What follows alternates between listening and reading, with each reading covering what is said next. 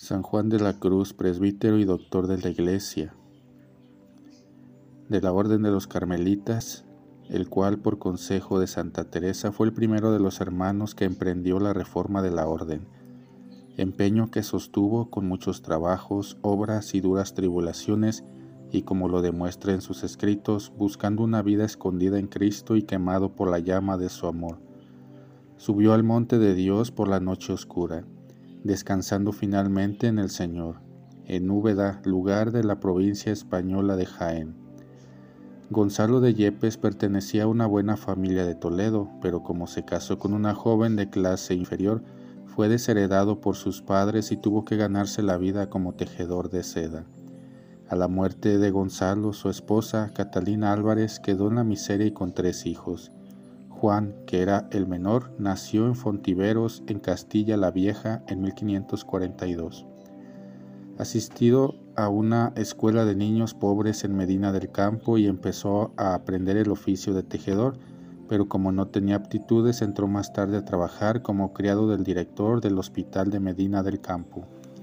Así pasó siete años al mismo tiempo que continuaba sus estudios en el colegio de los jesuitas, practicaba rudas mortificaciones corporales.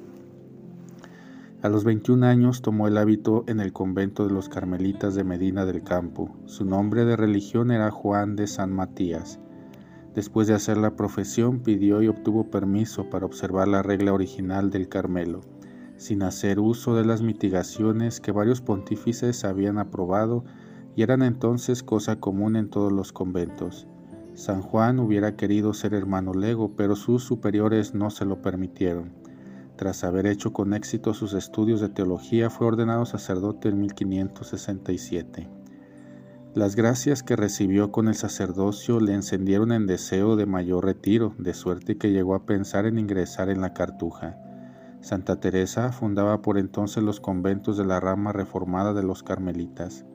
Cuando oyó hablar del hermano Juan en Medina del Campo, la santa se entrevistó con él, quedó admirada de su espíritu religioso y le dijo que Dios le llamaba a santificarse en la orden de Nuestra Señora del Carmen.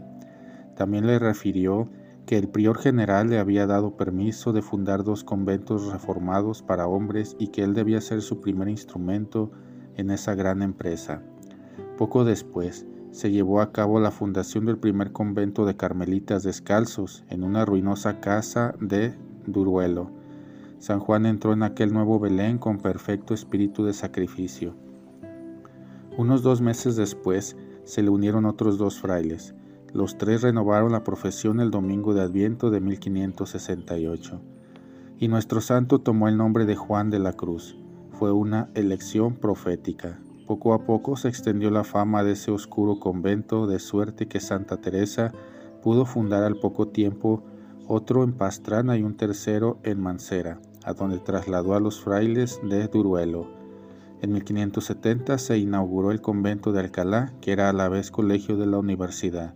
San Juan fue nombrado rector. Con su ejemplo supo inspirar a sus religiosos el espíritu de soledad, humildad y mortificación pero Dios, que quería purificar su corazón de toda debilidad y apegos humanos, le sometió a las más severas pruebas interiores y exteriores. Después de haber gozado de las delicias de la contemplación, San Juan se vio privado de toda devoción sensible. A ese periodo de sequedad espiritual se añadieron la turbación, los escrúpulos y la repugnancia por los ejercicios espirituales. En tanto que el demonio le atacaba con violentas tentaciones, los hombres le perseguían con calumnias. La prueba más terrible fue sin duda la de los escrúpulos y desolación interior que el santo describe en la noche oscura del alma. A esto siguió un periodo todavía más penoso de oscuridad, sufrimiento espiritual y tentaciones, de suerte que San Juan se sentía como abandonado por Dios.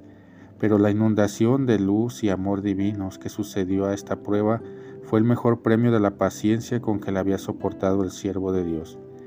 En cierta ocasión una mujer atractiva tentó descaradamente a San Juan.